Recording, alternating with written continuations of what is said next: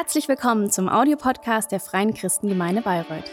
Wir freuen uns, dass du dieses Angebot nutzt und wünschen dir viel Freude beim Hören der nachfolgenden Predigt.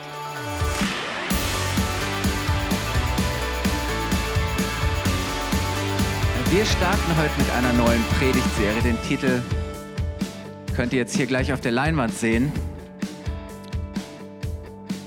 Endzeitstimmung. Ich weiß nicht, wie es dir geht, wenn du das Wort Endzeit hörst. Vielleicht denkst du schnell an Apokalypse, an Weltuntergang, Armageddon, an irgendwelche kosmischen Katastrophen. Vielleicht hast du Bruce Willis vor Augen, der in seinen Raumanzug schlüpft, sich in die Rakete setzt und die Welt rettet. Ist ja immer auch ein beliebter Stoff für irgendwelche Blockbuster ähm, und Endzeit kommt irgendwie immer gut, oder? Also jeder findet das irgendwie spannend und immer wieder fragt man sich mal, auf was steuern wir da eigentlich zu? Und wer die Bibel liest und ihr glaubt, der verbindet mit der Endzeit vor allem die Wiederkunft Jesu als das zentrale Ereignis. Und damit zusammenhängend auch Ereignisse wie, ich nenne einfach mal so Begriffe, die Entrückung. Oder vielleicht hast du schon mal was von der großen Trübsal gehört oder dem tausendjährigen Reich oder auch so das jüngste Gericht. Das sind alles so Schlagworte, Begrifflichkeiten, die immer wieder auch mal fallen. Und ich glaube, das sind alles Themen, ähm, die super wichtig sind für uns, aber aus unterschiedlichen Gründen manchmal recht schwierig sein können.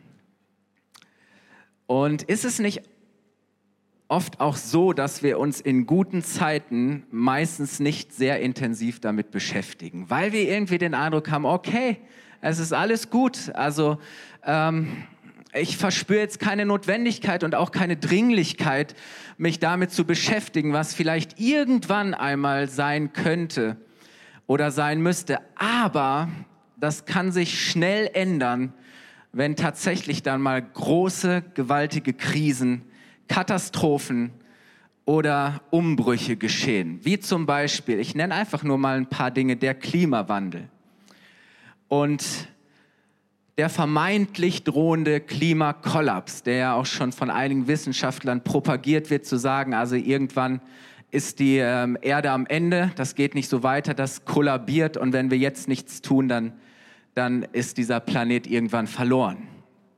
Oder äh, wir empfinden, hey, da ist so eine Häufung an, an Naturkatastrophen, an kosmischen Ereignissen oder, oder wir empfinden, dass, dass auch kriegerische Konflikte und Bedrohungen zunehmen. Und ich weiß nicht, vielleicht hast du auch in den letzten Wochen manchmal gehört, ja Mensch, der dritte Weltkrieg äh, steht vor der Tür.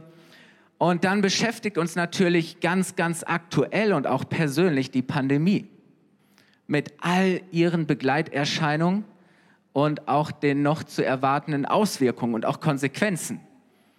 Ähm, so, das berührt jeden von uns. Und überhaupt befinden wir uns in gewaltigen gesellschaftlichen Umbrüchen. Global merken wir, dass sich Dinge grundlegend verändern, dass es wirklich in bestimmten Bereichen absolute Paradigmenwechsel ähm, gibt. Und ich gehe davon aus, dass das auch Dinge sein werden, die jeden von uns zunehmend berühren und betreffen werden. Und dann kommt man doch ins Nachdenken und fragt sich, okay, wohin, wohin geht die Reise? Und ich habe mich gefragt, ob es sein kann, dass immer mehr Menschen, gerade auch in dieser Zeit, dieses Grundgefühl teilen, unsere Zukunft ist unsicher. Unsere Zukunft ist unsicher.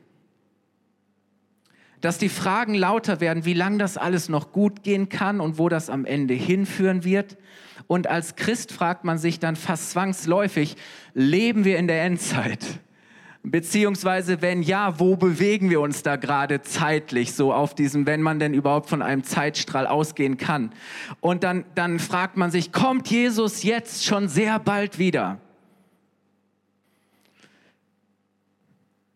Ich weiß nicht, wie es dir geht, aber ehrlich gesagt, ich habe mich sehr lange, vor allem als junger Mensch, schwer getan mit dem Gedanken an die Wiederkunft Jesu und auch all das, was so mit Endzeit zusammenhängt. Zum einen habe ich schon immer gern gelebt. Und es gab und gibt eine ganze Menge Dinge, die ich vorher eigentlich noch gerne machen und erleben möchte. Also so mit 17, 18 dachte ich, nee, also bevor Jesus kommt, möchte ich eigentlich erstmal noch heiraten und einen coolen Job haben und dies und jenes würde ich gerne noch erledigen. Also ich habe irgendwie für mich so gedacht, äh, von mir aus kann Jesus gern noch ein bisschen auf sich warten lassen. Ganz ehrlich, hast du das auch schon mal gedacht? Hat ein bisschen abgenommen. Jetzt bin ich verheiratet, habe Kinder. Jetzt kann der Herr wiederkommen. Aber dann, und das war irgendwie noch schwieriger, war ich mir auch unsicher und hatte ein mulmiges Gefühl dabei, was passiert eigentlich wirklich, wenn Jesus kommt? Bin ich darauf vorbereitet? Bin ich bereit? Bin ich dabei? Und wenn ich dann daran denke, was alles noch passieren wird oder passieren soll, bis Jesus, wiederkommt, ei, ei, ei ich kenne viele Gläubige, die auch sagen, ich traue mich gar nicht, die Offenbarung zu lesen, weil da wird mir ganz anders. Und ich weiß nicht, wenn du dich darin irgendwie wiederfindest, hoffe ich, dass die nächsten Sonntage dir helfen und dich tatsächlich, das meine ich so, ermutigen. Aber auch ganz unabhängig davon, wie du drüber denkst, es ist für jeden ein absolut relevantes und persönliches Thema. Warum? Weil es jeden Menschen betrifft weil es jeden Menschen betreffen wird. Äh, weil die Bibel schildert die, die Geschichte der Welt und die Bibel spricht darüber, worauf wir als Menschheit zugehen und was Gottes Plan und Gottes Idee ist. Und ich habe keinen Zweifel daran, dass Gott das, was er sich vorgenommen hat, auch so umsetzen wird. Heute geht es einleitend erstmal darum, was die Endzeit überhaupt ist die Frage, ob wir in der Endzeit leben und wenn ja, was das für uns bedeutet. Ich sage es gleich schon mal vorweg, ich habe keinen Anspruch auf Vollständigkeit, weil dieses Thema ist unerschöpflich und ich in der Beschäftigung mit dem Thema kommt man ganz schnell drauf, dass es ganz viele verschiedene Traditionen und Theorien und Meinungen gibt und dass das gar nicht alles so einfach äh, so zusammenzubringen ist ähm, auch wenn man sich das vielleicht gerne wünschen würde. Also habt mit Nachsicht mit mir, wenn vielleicht aus deiner Sicht jetzt irgendwas fehlt, wo du sagst, das müsste man doch in dem Zusammenhang äh, auch gesagt haben. Ähm, und an den eben jetzt einfach mal heute diesen Überblick und nächsten Sonntag, die nächsten Sonntage werden wir dann einzelne Ereignisse des Endzeitgeschehens noch mal genauer unter die Lupe nehmen. Seid ihr bereit? Okay, gut was ist eigentlich die Endzeit? Was ist mit der Endzeit gemeint? In der Bibel wird Endzeit als die Zeit betrachtet, wenn der Messias, der Gesalbte, der von Gott versprochene Retter und Befreier, nicht nur Israels, sondern auch der ganzen Welt kommt. Und die Bibel spricht davon, dass mit ihm eine ganz neue Zeit, ein neues Zeitalter anbrechen wird. Dass die letzte Zeit der Welt und der Menschheitsgeschichte mit seinem Kommen eingeläutet wird. Und heute Morgen möchte ich über zwei ganz konkrete Hoffnungen und Erwartungen sprechen, die sich auf diesen Retter beziehen. Das erste ist, was man im Alten Testament findet bei den Propheten, die das ankündigen, ist die, ähm, dass dieser Messias die Sünde der Welt tragen wird. Das heißt, die Strafe und das Urteil Gottes, das wir für unsere Schuld, für unseren Ungehorsam verdient hätten, das wird er auf sich nehmen. Er wird an unserer Stelle für uns leiden und sterben und uns auf diese Weise wieder mit Gott versöhnen und diese Beziehung wiederherstellen und erneuern. Das heißt, Gott macht, äh, schafft die Möglichkeit, dass unsere Schuld vergeben wird und das, was uns von ihm trennt, aus dem Weg geräumt wird. Und das ist diese erste Vorstellung.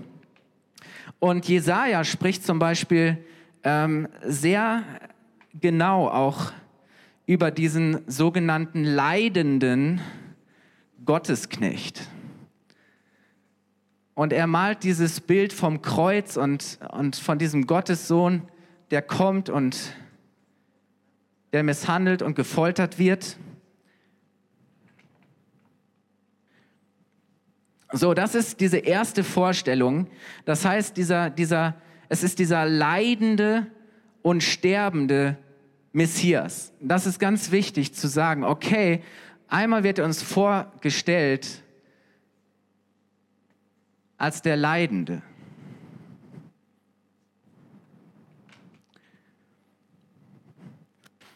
Eine zweite, vor allem für die Juden, sehr konkrete und reale Hoffnung war, dass mit diesem Messias, Messias heißt eigentlich der Gesalbte, Gesalbte wurden die, gesalbt wurden die Könige. Das heißt, sie wurden von Gott eingesetzt, befähigt, bevollmächtigt zu regieren. Dass dieser Messias die ewige Königsherrschaft Gottes aufrichten wird, dass sie mit ihm anbricht und er Gottes ewiges Reich des Friedens und der Gerechtigkeit von Israel aus in der ganzen Welt etabliert. Das ist dieses Friedensreich Gottes, wo es keine Ungerechtigkeit mehr gibt, kein Leid, kein Schmerz, keine Tränen. Ähm,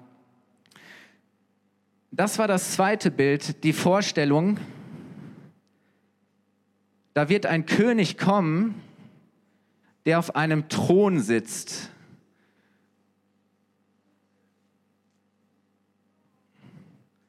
Und er ist der Regierende. Das sind die zwei Bilder. So, das Problem war jetzt für das Volk Gottes, die Juden, dass die Babylonier Israel im 6. Jahrhundert vor Christus eroberten und damit das Königtum in Israel eigentlich beendet wurde.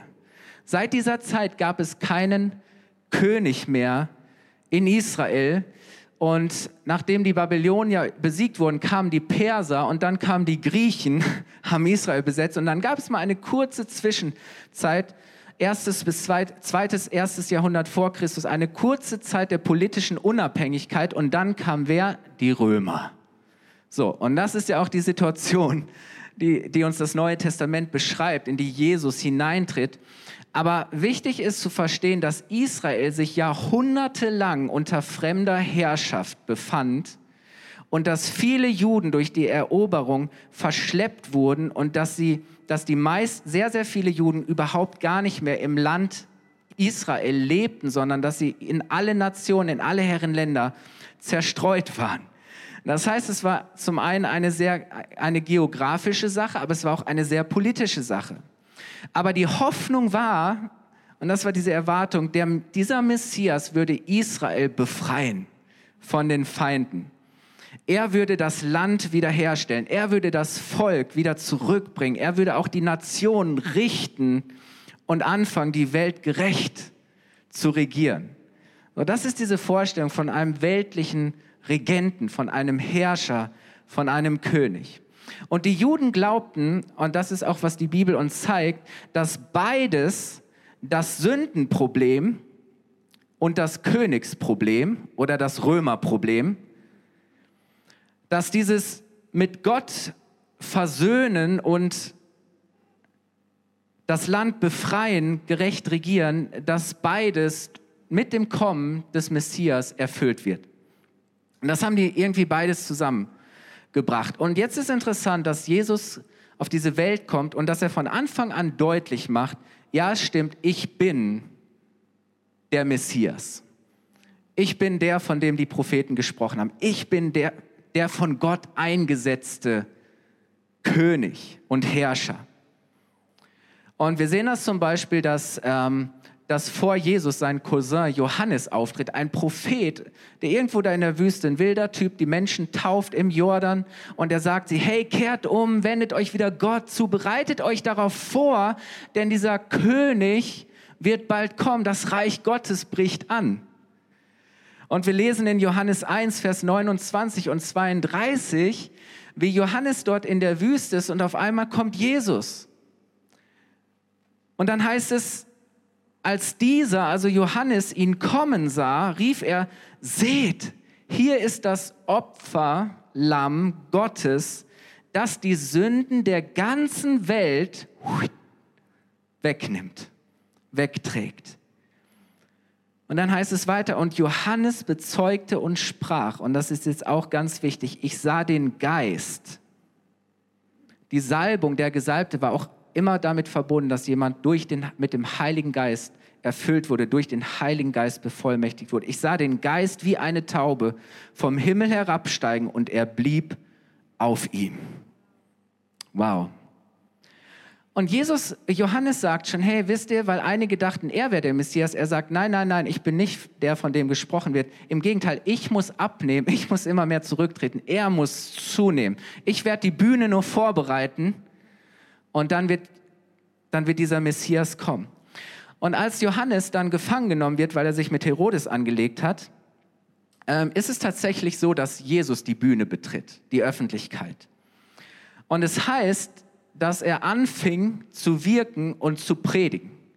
Und seine Botschaft war folgende, Markus 1, Vers 15. Das ist, wie Jesus startet, das ist seine Message. Markus 1, Vers 15, das heißt, er predigte, jetzt ist die Zeit gekommen. Jetzt ist die Zeit gekommen, sie ist erfüllt, Gottes Reich ist nahe.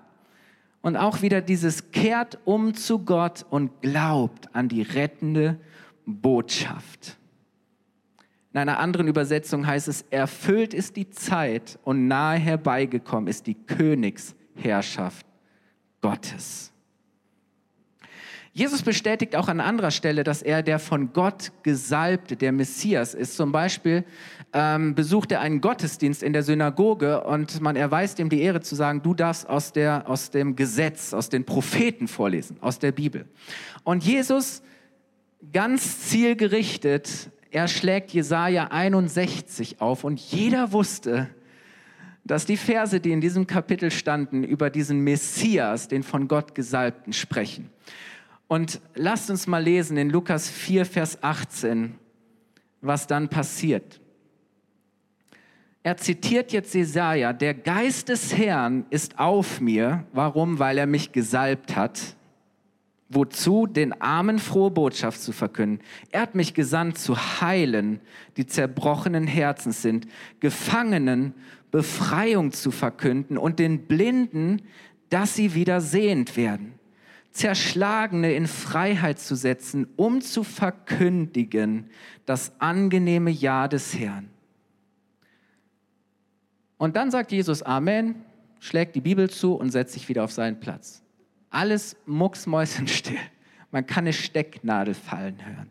Und die Leute warten. Normalerweise fing dann der, der Rabbi und der Lehrer an, das auszulegen. Und sie warten darauf, was Jesus, was die Auslegung von Jesus ist, was er dazu zu sagen hat.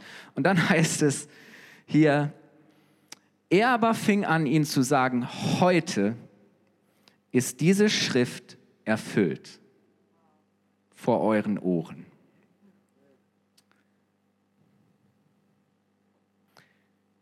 Jesus ging nicht nur umher und er predigte, sondern er tat viele Wunder. Er heilte, er, er, befreite Menschen, er kümmerte sich um die Armen, um die, die am Rand waren.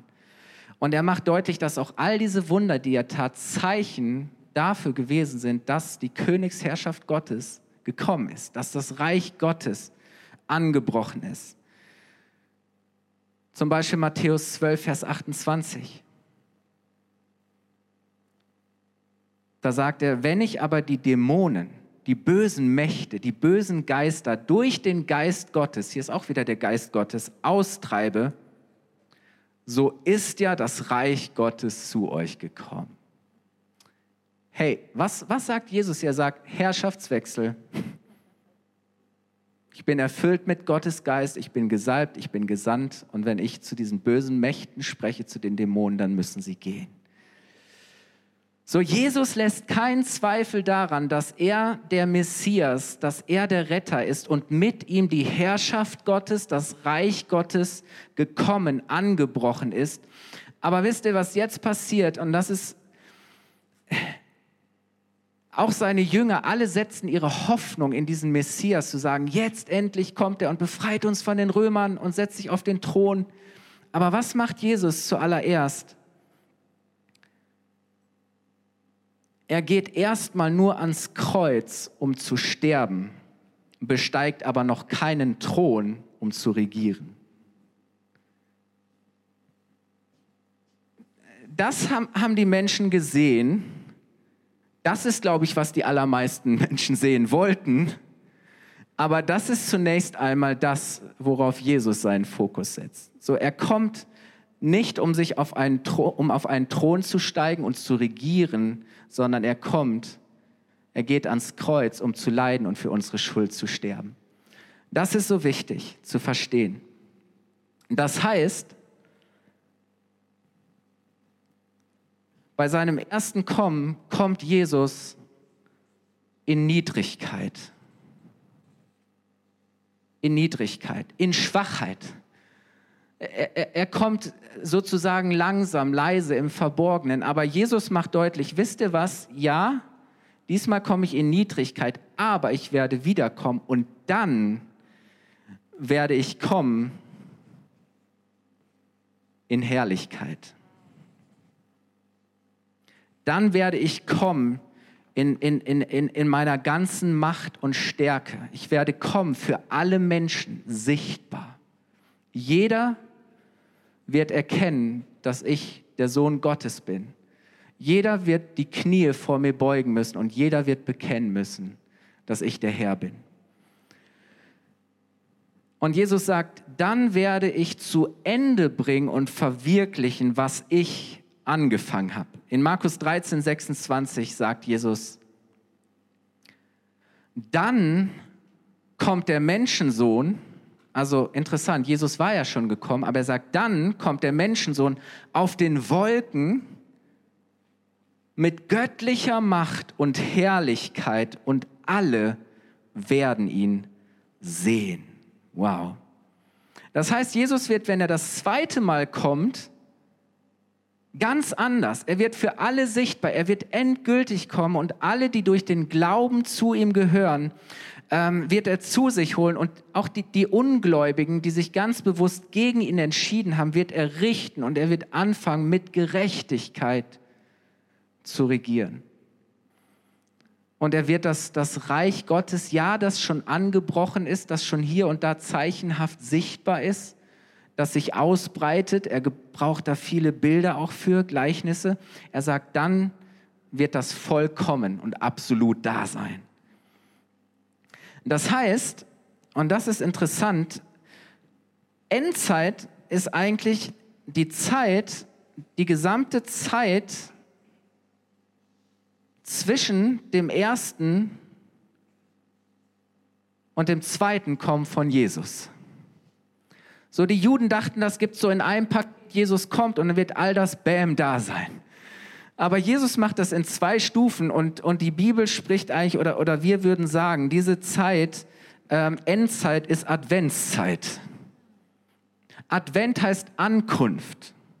Das heißt, wir leben jetzt im Advent in der Erwartung, dass der, der gekommen ist, wiederkommen wird und das, was er angefangen hat, vollenden und zu Ende bringen wird.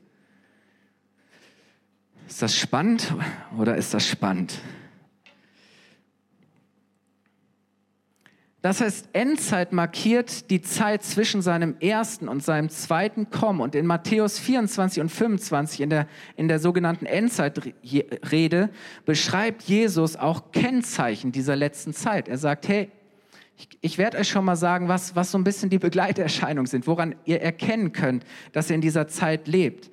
Er spricht über das, was passieren wird, bevor er wiederkommt. Und da lesen wir zum Beispiel, du kannst das gerne nachlesen, Matthäus 24, 25, von, von Kriegen, von Hungersnöten, von Erdbeben, von Seuchen, von Gewalt, dass Gewalttaten, Verbrechen zunehmen, von sozialer Ungerechtigkeit, äh, von Naturkatastrophen.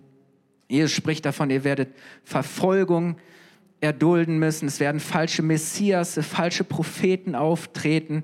Äh, er, er spricht von einem moralischen Verfall. Und, und jetzt kommt's. Für Israel kündigt er die Eroberung Jerusalems und die Zerstörung des Tempels an. Und das war für jeden Juden äh, eigentlich unvorstellbar, weil Gott wohnte im Tempel. Das heißt, wenn Jerusalem nicht mehr da ist und der Tempel nicht, dann kann Gott, dann kann der Messias nicht kommen. Das war unvorstellbar. Das war ein Zeichen dafür, Gott hat uns verlassen. Gott ist, Gott ist raus, Gott ist weg. Und tatsächlich, genau das, was Jesus da schildert, passiert um 70 nach Christus. Die Römer kommen und sie erobern Jerusalem und sie machen den Tempel platt. Titus macht das und dann gibt es in der Folge, in den nächsten Jahrzehnten gibt es mehrere Aufstände nochmal, immer wieder noch Gruppen, die, die gegen die Herrschaft der Römer äh, aufbegehrt haben, die sich gewehrt haben, die immer noch den, den, den Traum, die Vision hatten, wir wollen Israel befreien. Ähm, all diese Auf, Aufstände werden niedergeschlagen und, und, um, und um 135 nach Christus wird dann ganz Israel endgültig unterworfen und der Staat, so wie es ihn gegeben hat, wird zerstört und Israel verliert sein Land. Jedem Juden war es verboten, Jerusalem auch nur zu betreten. Es gab ein Siedlungsverbot, das heißt, Juden hatten dort kein Recht mehr zu wohnen, zu leben. Und das bedeutete, und das ist jetzt ganz wichtig, ähm, die Zerstreuung der Juden in die ganze Welt die sogenannte Diaspora. Und jetzt kommt eine zweite Linie, die auch in, da schon angelegt ist, aber das ist das Erste. Ähm, die Bibel spricht davon, dass es für Israel eine Konsequenz aus dem war, dass sie ihren Messias, den Retter, den Gott ihnen geschenkt hat, nicht angenommen haben. Und für sie bedeutete das, dass sie rausflogen aus ihrem Land. Das heißt, was kam, war Zerstörung und Zerstreuung. So, das war ein großes Problem. Zerstreu Zerstörung und Zerstreuung. Und das war für Israel, das war der absolut die, die größte Katastrophe. Jede Hoffnung war zerstört. Sie hatten faktisch keine Zukunft mehr. Eigentlich null Überlebenschancen. Es gibt allen Völkern, denen Vergleichbares passiert ist, gibt es nicht mehr. Die haben sich einfach aufgelöst, sie sind einfach irgendwo aufgegangen, verloren gegangen in der Welt unter den Völkern. Aber wisst ihr, das Erstaunliche ist, ähm, es gab mal immer wieder vereinzelt kleine Gruppen, die in Israel dann waren, aber ab 1882, also viele Jahrhunderte, über ein Jahrtausend später, gab es mehrere, anfangs kleinere und später dann größere Einwanderungswellen. So zuallererst kamen viele Juden aus Russland zurück, weil sie verdächtigt wurden, irgendwie den Zar mitgestürzt oder getötet zu haben. Und von da wurden alle Juden unter Generalverdacht gestellt. Und es kamen ein paar tausend Juden äh, 1882 nach Israel, haben dort ein bisschen Land erworben. Und dann kamen immer wieder mal so kleinere Wellen ähm, auch aus anderen Ländern. Und dann kam der Holocaust, da kamen alleine eine Viertelmillion Juden ins Land. Und dann äh, passierte eigentlich das Wunder, 1948 erfolgte die Staatsgründung. Das heißt, die Juden waren wieder in ihrem Land. Wir wissen, dass es alles umkämpft ist und dass es noch nicht alles so realisiert ist, äh, wie die Bibel darüber spricht und wie die Juden auch das erwarten.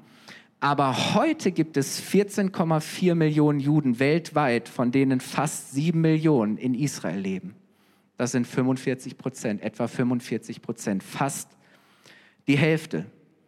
Ähm, allein in den 90er Jahren, als der eiserne Vorhang fiel, sind über, über eine Million Juden wieder zurück nach Israel gekommen. So, was wir also jetzt sehen, ist, dass sich etwas verwirklicht, was, was die Propheten auch schon vorausgesagt haben, was auch Zeit dieser, dieser ähm, Endzeiterfüllung ist, ist nämlich die von Erneuerung oder Wiederherstellung und statt Zerstreuung Sammlung. Das heißt, Gott sammelt sein Volk wieder in seinem Land, in dem Land, das ihnen gehört. So, da fehlt noch ein Pfeil den mache ich noch. Das heißt, Israel war lange raus, aber jetzt kommen sie wieder rein. Und deswegen kannst du das auch nicht voneinander trennen, weißt du, du musst beides. Das hier ist für uns vielleicht gar nicht so wichtig, weil wir sagen, hey, Jesus ist gekommen, für unsere Schuld gestorben und er hat uns gerettet. Aber wir müssen genauso das sehen, weil das auch Teil des Plans und Teil der Geschichte ist. Und wisst ihr, damit sind eigentlich die Voraussetzungen für die Ankunft des Messias erfüllt. mich jetzt länger beschäftigt, auch vieles nachgelesen und es gibt viele Ausleger und Bibelwissenschaftler, die sagen, es gibt eigentlich kein, kein markantes prophetisches Ereignis mehr, das, das noch erfüllt werden müsste als Voraussetzung dafür, dass der Messias wiederkommt. So, wir wissen, das ist schon passiert und hier merken wir einfach echt gerade in den letzten Jahrzehnten, ähm, was, was sich da bewegt und, und wie Gott einfach Dinge erneuert und sammelt und vorbereitet. Und wisst ihr, wenn man jetzt dazu noch bedenkt, dass unabhängig davon schon die ersten Christen, die erste Kirche, auch der Apostel Paulus selbst, der ja bei dem, bei dem äh, bekanntesten und besten Bibellehrer der damaligen Zeit gelernt hat, der die Schriften, die Propheten, alle Aussagen darüber in und auswendig kannte, der von Gott Offenbarungen hatte, die wir uns gar nicht vorstellen.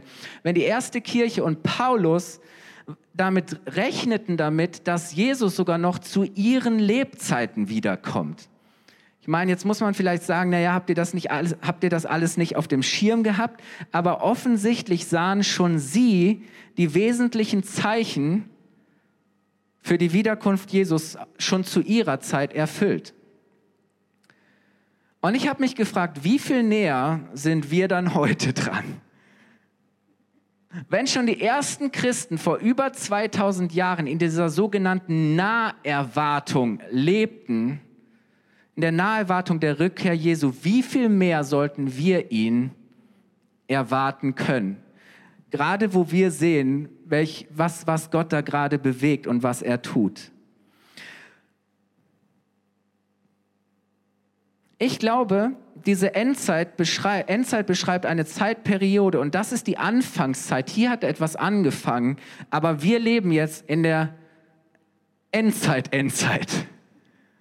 Wir leben jetzt nicht mehr hier am Anfang, sondern wir leben jetzt hier, wo man sagt, hey, oder? Manche würden sagen, es ist fünf vor zwölf. Wir hatten letztes Jahr den Josias Terschüren da, der sagt, es ist schon fünf nach zwölf. Ähm, aber für mich eben die Frage, keine Frage eigentlich, ob wir in der Endzeit leben oder nicht. Ja, wir leben schon Endzeit, die Endzeit hat schon angefangen mit, mit dem ersten Kommen Jesus und das zweite Kommen von Jesus ist nahe.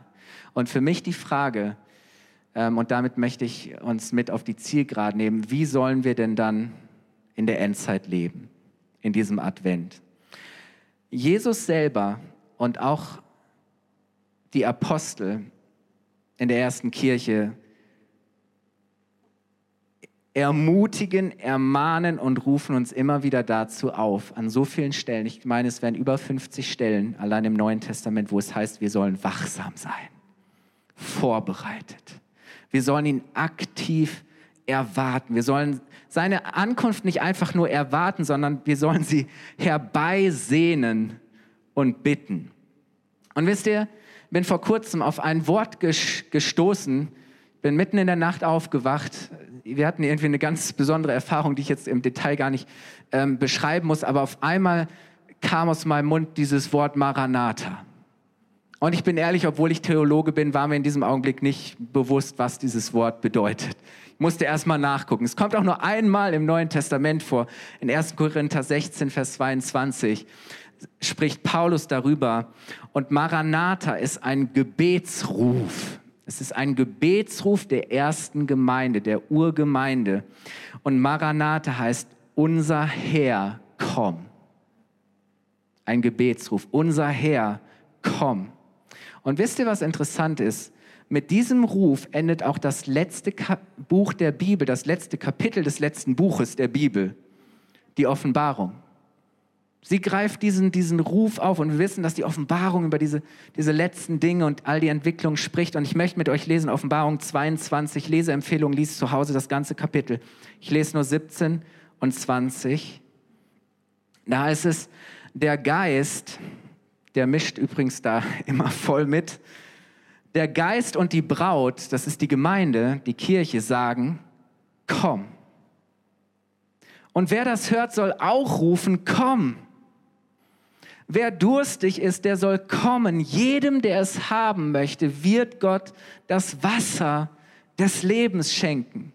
Und dann kommt's, ich springe auf zu Vers 20, der all diese Dinge bezeugt, das ist Jesus.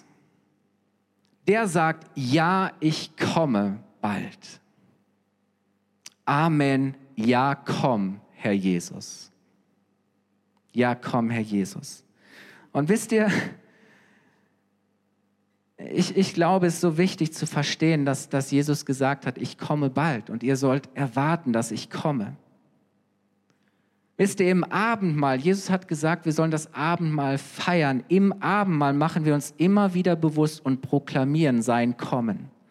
1. Korinther 11, 26 wird Jesus zitiert, denn jedes Mal, jedes Mal, wenn ihr dieses Brot esst und aus diesem Kelch trinkt, verkündet ihr, was der Herr durch seinen Tod für uns getan hat, bis er kommt. Bis er kommt. Was beten wir im Vater unser? Wir beten das so oft runter. Wir beten, Vater unser im Himmel, geheiligt werde dein Name, dein Reich komme, dein Wille geschehe wie im Himmel, so auf Erden. Und dann heißt es am Ende, denn dein ist das Reich und die Kraft und die Herrlichkeit, die Herrlichkeit in Ewigkeit, für immer. Ist uns das eigentlich bewusst, wenn wir das Vaterunser beten, wenn wir das Abendmahl feiern? Und wisst ihr, wenn wir fest mit Jesus verbunden sind, wenn wir täglich mit ihm leben, dann ist seine Wiederkunft keine böse Überraschung, sondern die Erfüllung unserer größten Hoffnung. Wisst ihr, dann, dann kommt er nicht überraschend wie ein Dieb als ein ungebetener Gast, sondern als der sehnsüchtig erwartete Bräutigam. Jesus gebraucht beide diese Bilder.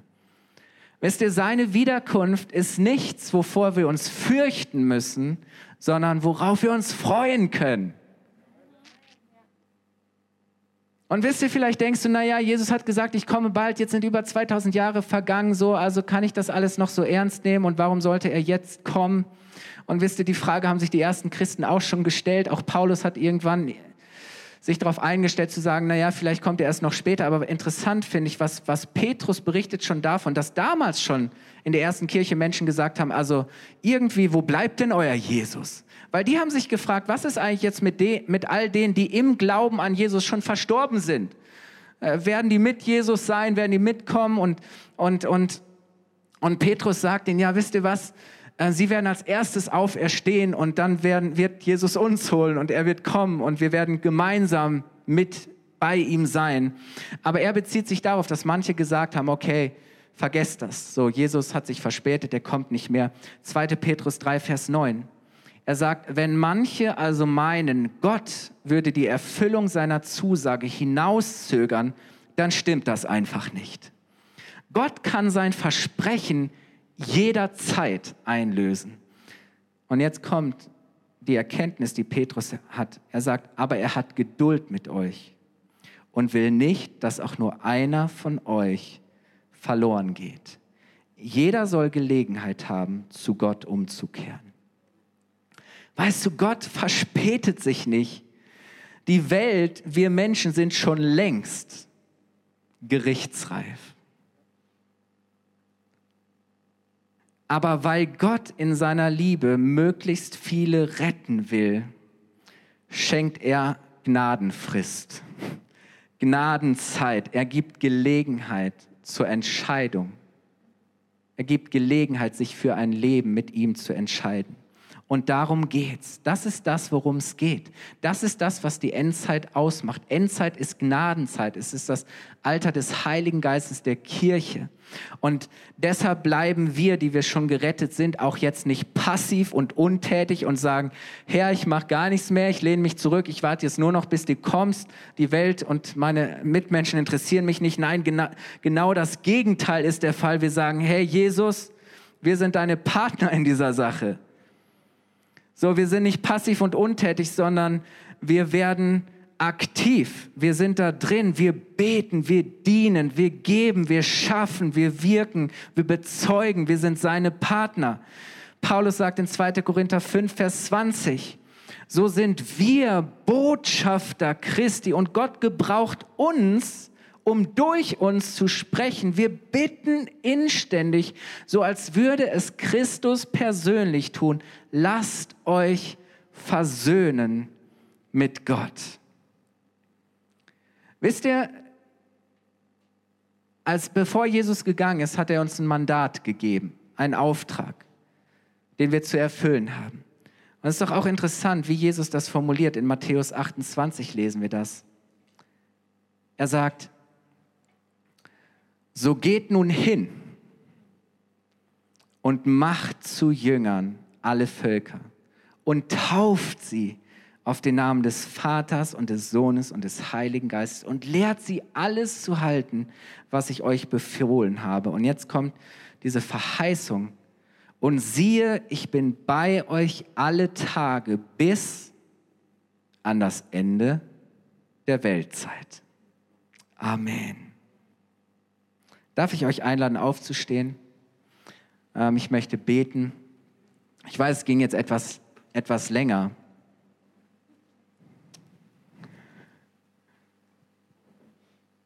Aber ich musste ein bisschen Anlauf nehmen. Darf ich dir mal was sagen? Unser Glaube gründet nicht auf Befürchtung, sondern auf Hoffnung. Ja. Und weißt du, wenn das Wort Gottes über die Dinge der letzten Zeit spricht, dann nie um uns Angst, sondern immer um uns Mut zu machen. Jesus hat, hat diese, diese Endzeitrede war dazu da zu sagen, hey, ihr, die ihr zu mir gehört, ich will euch Mut machen. Ich will euch vorbereiten. Ich will euch, ich will euch in das hineinnehmen, was kommt. Und ihr dürft wissen, ich bin der, der kommt. So ich bin schon unterwegs, ich bin nahe. Wenn die Bibel darüber spricht, auch die Offenbarung ist ein Trostbuch, ein Ermutigungsbuch. Ähm, die Bibel spricht darüber, um unser Vertrauen auf Gott zu stärken um uns deutlich zu machen, wie sehr wir den Heiligen Geist brauchen, zu sagen, dass der Heilige Geist, der Geist Gottes uns erfüllt, damit er uns führen und leiten kann, damit der Geist von Jesus in uns lebt und nicht der Geist dieser Welt. Die Bibel spricht über die Endzeit, um Hoffnung zu wecken, um Begeisterung, neue Begeisterung und Leidenschaft für Jesus zu wecken, um uns immer wieder rauszuholen aus unserer Bequemlichkeit und aus unserer Komfortzone zu sagen, hey, weißt du was, Jesus ist nicht nur für dich und für die Leute in der FCG gestorben, sondern Jesus ist genauso gekommen für deinen Nachbarn, für deinen Vater, für deinen Bruder, für deine Schwester, für deine Kinder, für deine Arbeitskollegen. Und deswegen, ihr Lieben, ist das die, unsere Zeit. Endzeit ist Zeit, ist Gnadenzeit, ist, ist solange die Kirche da ist, solange wir uns bewegen zu den Menschen hin, die Gott liebt. Solange wir sagen, ja, Jesus, lass mich deine Hand sein, lass mich deine Füße sein, lass mich dein Mund sein, lass mich segnen, dienen, heilen, lass mich Wahrheit sprechen, solange gibt es Hoffnung. Und ihr Lieben, deswegen, ähm, ich weiß nicht, was für dich heute, heute Morgen wichtig war zu hören. Aber ja, hey, wie wäre es, wenn wir anfangen als Kirche, aber wenn du anfängst, vielleicht jeden Morgen, jeden Tag, ab heute zu beten, Herr, komm bald. Jesus, komm. Jesus, komm. Ich weiß nicht warum, aber ich habe das nie wirklich so etabliert. Ich habe das nie zu meinem Gebet gemacht. Jesus, komm. Warum eigentlich nicht? Warum beten wir das so selten? Warum sehnen wir das nicht herbei, dass Jesus kommt? Ich glaube so gut, wenn wir wirklich in, die, wenn wir wirklich in, dieser, in dieser Erwartung auch wieder leben und handeln, zu sagen, hey, Jesus ist nah. Jesus ist da. Und ich möchte einfach dafür beten. Wir wollen die Augen schließen. Ähm, es ist einfach jetzt auch eine Zeit, wo, wo Gott dir Gelegenheit gibt, auch eine Entscheidung zu treffen wo Gott dir Gelegenheit gibt, umzukehren und dich Gott zuzuwenden und zu sagen, ja, ich möchte Jesus folgen, ich möchte Vergebung annehmen. Und ich möchte mit und ich möchte für Jesus leben und ich möchte, dass Jesus mich gebrauchen kann, damit andere Menschen genauso gesegnet werden. Lass uns die Augen geschlossen haben, wenn du heute Morgen hier bist und sagst, ich bin mir nicht sicher. Meine Zukunft ist nicht sicher, weil ich mein Leben noch nicht Jesus anvertraut habe. Aber ich möchte diesem, ich möchte meinem Retter und Erlöser, ich möchte dem, der gekommen ist und der kommen wird, möchte ich mein Leben anvertrauen und ich möchte ihm folgen. Wenn du sagst, das möchtest du heute Morgen, wir halten die Augen geschlossen, dann heb ganz kurz deine Hand und gib Gott jetzt ein Zeichen, egal ob du jetzt gerade hier bist, ob du zu Hause bist. Dankeschön. Wenn du heute Morgen hier bist und sagst, ja, ich bin schon lange mit Jesus unterwegs, aber irgendwie ist dieses Brennen und diese Feuer, dieses Feuer, diese Erwartung, dieses, dieses Gebet, dieser Ruf meines Herzens, Jesus, komm, ich, ich erwarte dich. Und zu sagen, ich möchte vorbereitet leben, ich möchte so leben, dass du jederzeit kommen kannst. Ich möchte dich erwarten als mein Bräutigam. Und ich freue mich auf die Zeit, wenn ich, wenn ich wirklich dich wiedersehen werde. Wenn du sagst, ich möchte, dass, dass Gottes Geist das neu in mir lebendig macht und weg, kannst du einfach jetzt auch mit mir deine Hand ausstrecken und dann lass uns doch gemeinsam beten. Danke, Jesus. Jesus, ich danke dir, dass du der bist, der war, der ist und der sein wird. Jesus, wir beten, komm. Jesus, wir beten, komm um zu retten, um zu heilen und zu befreien. Und deine wunderbare Herrschaft der Gerechtigkeit aufzurichten, Herr, um dein Reich des Friedens zu etablieren. Jesus, wir wollen diese Zeit nutzen und wir wollen anfangen, wirklich zu erwarten, dass du kommst und wir wollen, wir wollen entsprechend leben und handeln. Ich danke dir, Heiliger Geist, dass du uns erfüllst, dass du uns führst und leitest. Jesus, ich danke dir, dass wir nicht einen Geist der Angst und der Furcht empfangen haben, sondern einen Kraft der Liebe, einen Geist der Kraft und einen Geist der Besonnenheit. Danke, Heiliger Geist, dass du uns jetzt erfüllst, dass du uns führst und leitest. Im Namen von Jesus. Amen. Amen.